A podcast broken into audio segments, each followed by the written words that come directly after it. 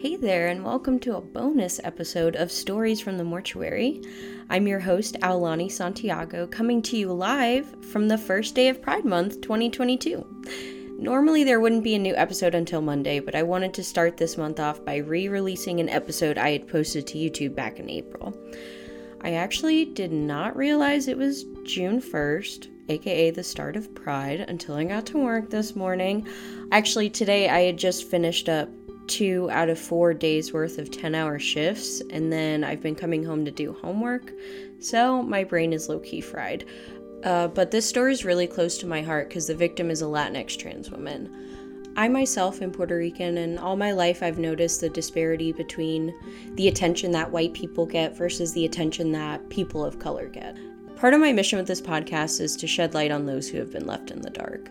Uh, the cases that don't have enough content for a 40 minute episode, and the cases that didn't have a book written about them or a documentary made about them. Disabled people, queer people, indigenous people, people of color, they just don't grab the United States' attention. But I'm here to change that, even if only by a little bit.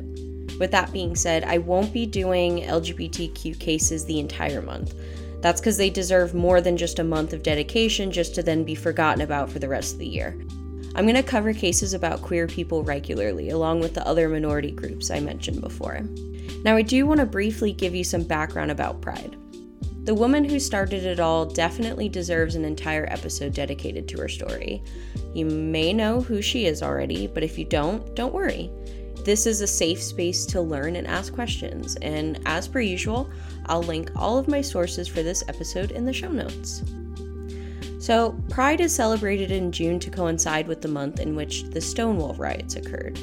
Although there had been instances of individuals protesting and standing up to police discrimination and harassment of LGBTQ individuals before, Stonewall became the most well known uprising and protest of this kind, helping to kickstart the LGBTQ rights movement and leading to the emergence of Pride Month and Pride celebrations. When cops raided New York gay bar Stonewall Inn more than half a century ago, in 1969, their actions helped trigger a movement that revolutionized the lives of future generations. Police had already raided the Stonewall Inn on Christopher Street that week, and the second time occurred in the early hours of Saturday morning when the venue was packed. This time was different though, and the patrons fought back. A shot glass was thrown into a mirror by our girl, Marsha P. Johnson, a black trans woman, who yelled, quote, I got my civil rights. That moment became known as the shot glass that was heard around the world. What began in the early morning hours of June 28th and the six days that follow would be the catalyst that propelled the gay rights movement in the US. Before I start the story, I do want to give a trigger warning for outdated language.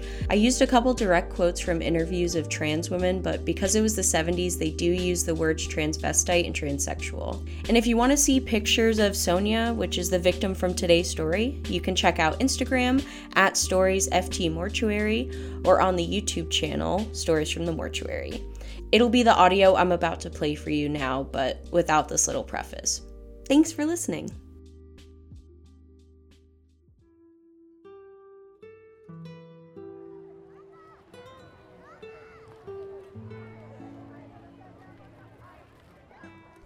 According to Christina Thomas White of Catalan News, on any given day in Barcelona's Ciutadella Park, passers-by can find children playing excitedly, people walking their dogs, animated kora players, and tourists taking in the sights an old greenhouse, a statue of a mammoth, and the zoo. Today, the bandstand, not far from the grandiose fountain built around the time of the 1888 World's Fair, is a gathering place for musicians, swing dancers, or even rebellious beer drinking teens attempting to escape their parents' gaze. It's also the site of a notorious murder, one that's been dubbed Catalonia's first hate crime.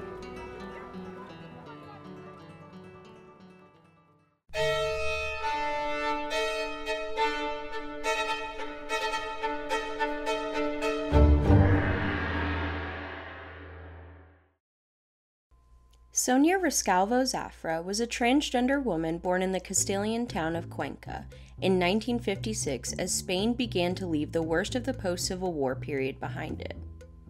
But transphobia and homophobia were still widespread. and in fact, sanctioned by the Franco era laws. At age 16, Sonia decided to try her luck in Barcelona.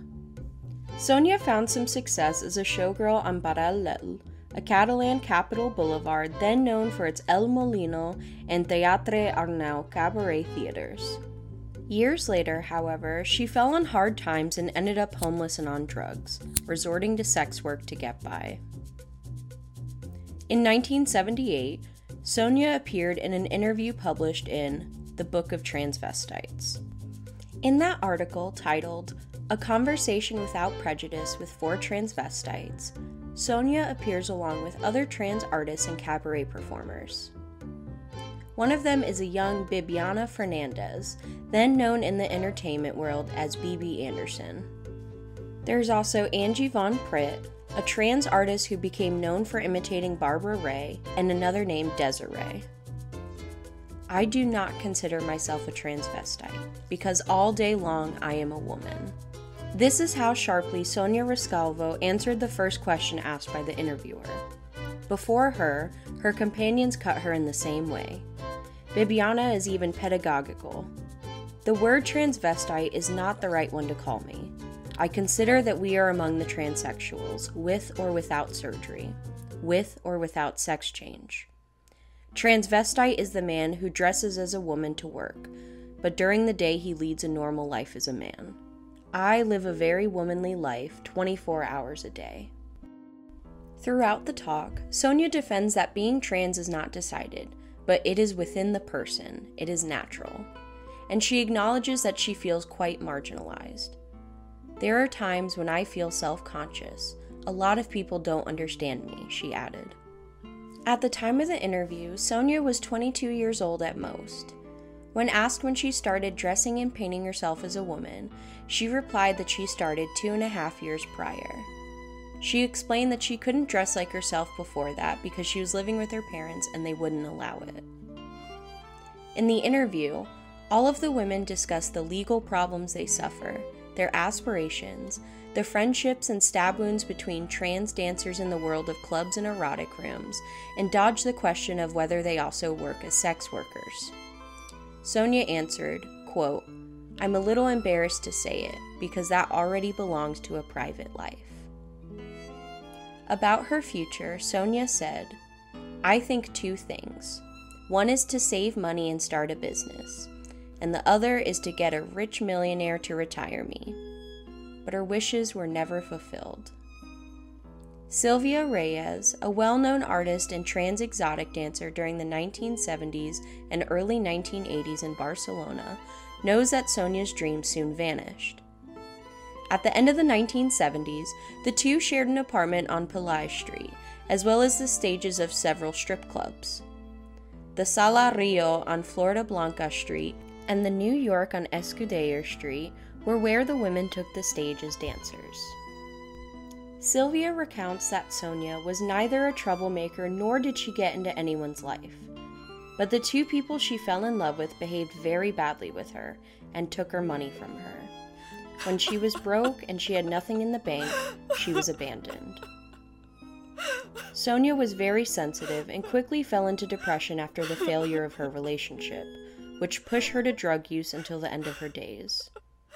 Sylvia recalled that she had never met a trans woman who dressed as well as Sonia.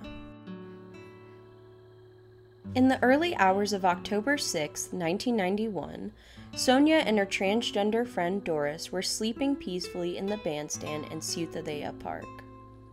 A few hours earlier, six teenage boys decided on an evening of mayhem that kicked off at 5:30 p.m. After drinking beers at the Berrigan bar, they left for the pop bar. From there, they went to the SQ pub.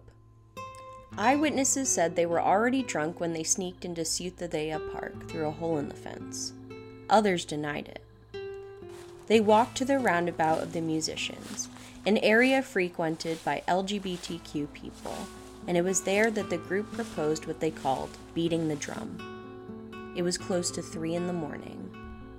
Sonia and Doris were brutally attacked by the group of young, boisterous, nice skinheads. The neo Nazi boys, all clad in steel toed boots, began kicking the women's heads. One of the boys broke a toenail 30 seconds into the attack, and another shoved a broomstick handle into Sonia's chest.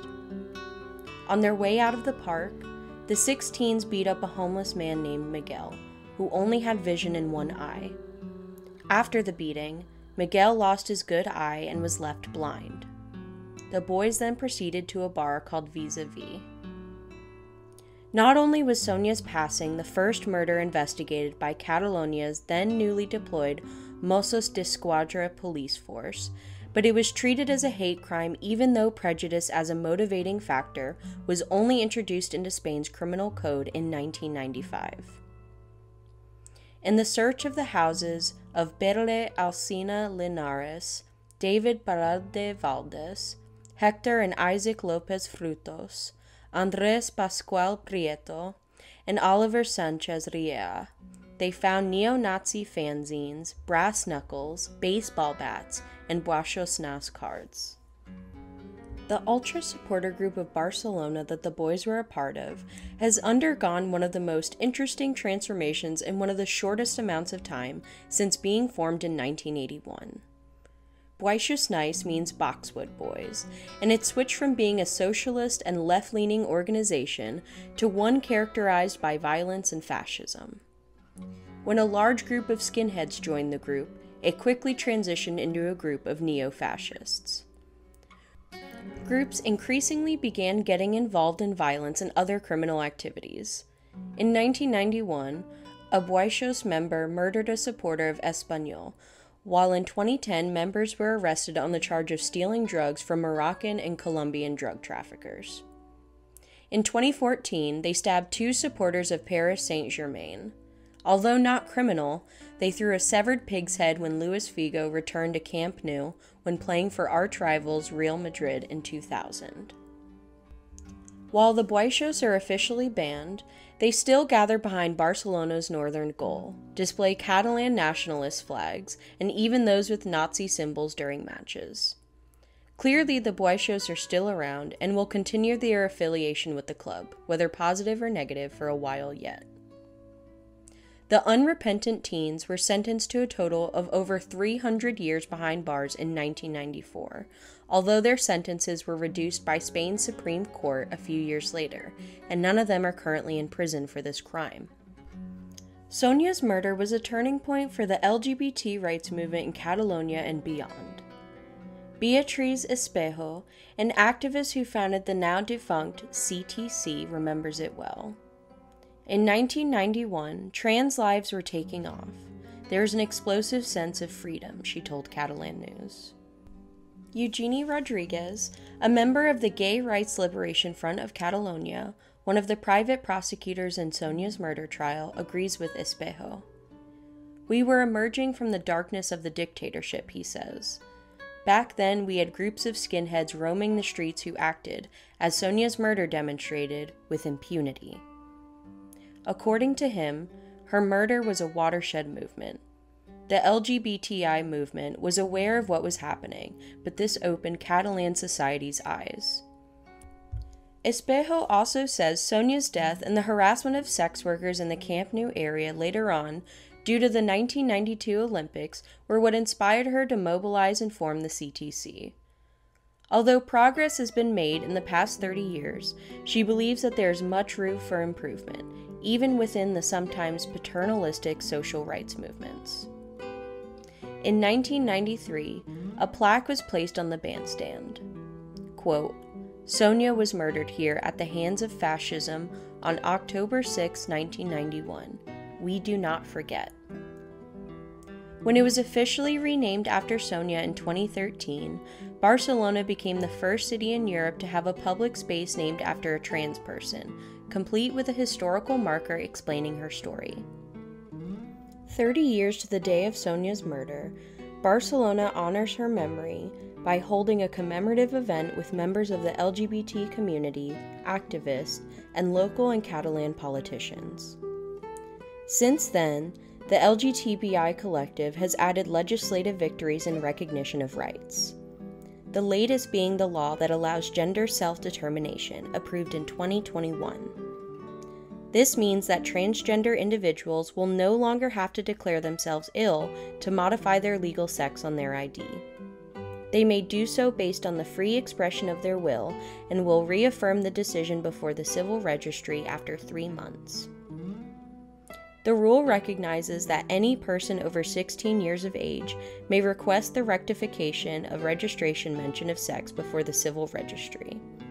Thus, it reforms the 2007 law, considered a milestone at the time, which required individuals to have a report that diagnoses them with gender dysphoria and spend two years taking hormones. Government data shows 278 hate crimes related to sexual orientation or gender identity reported in Spain in 2019, 8.6% higher than 2018. LGBTQ rights groups say that the true figure is much higher as many incidents are never reported. Sonia Rescalvo Zafra was a vivacious woman with a passion for performing. While she wasn't accepted by her biological family, the women she surrounded herself with made sure she felt loved and accepted. May Sonia's memory be kept alive not by the horror she endured, but the stride she took towards transgender equality.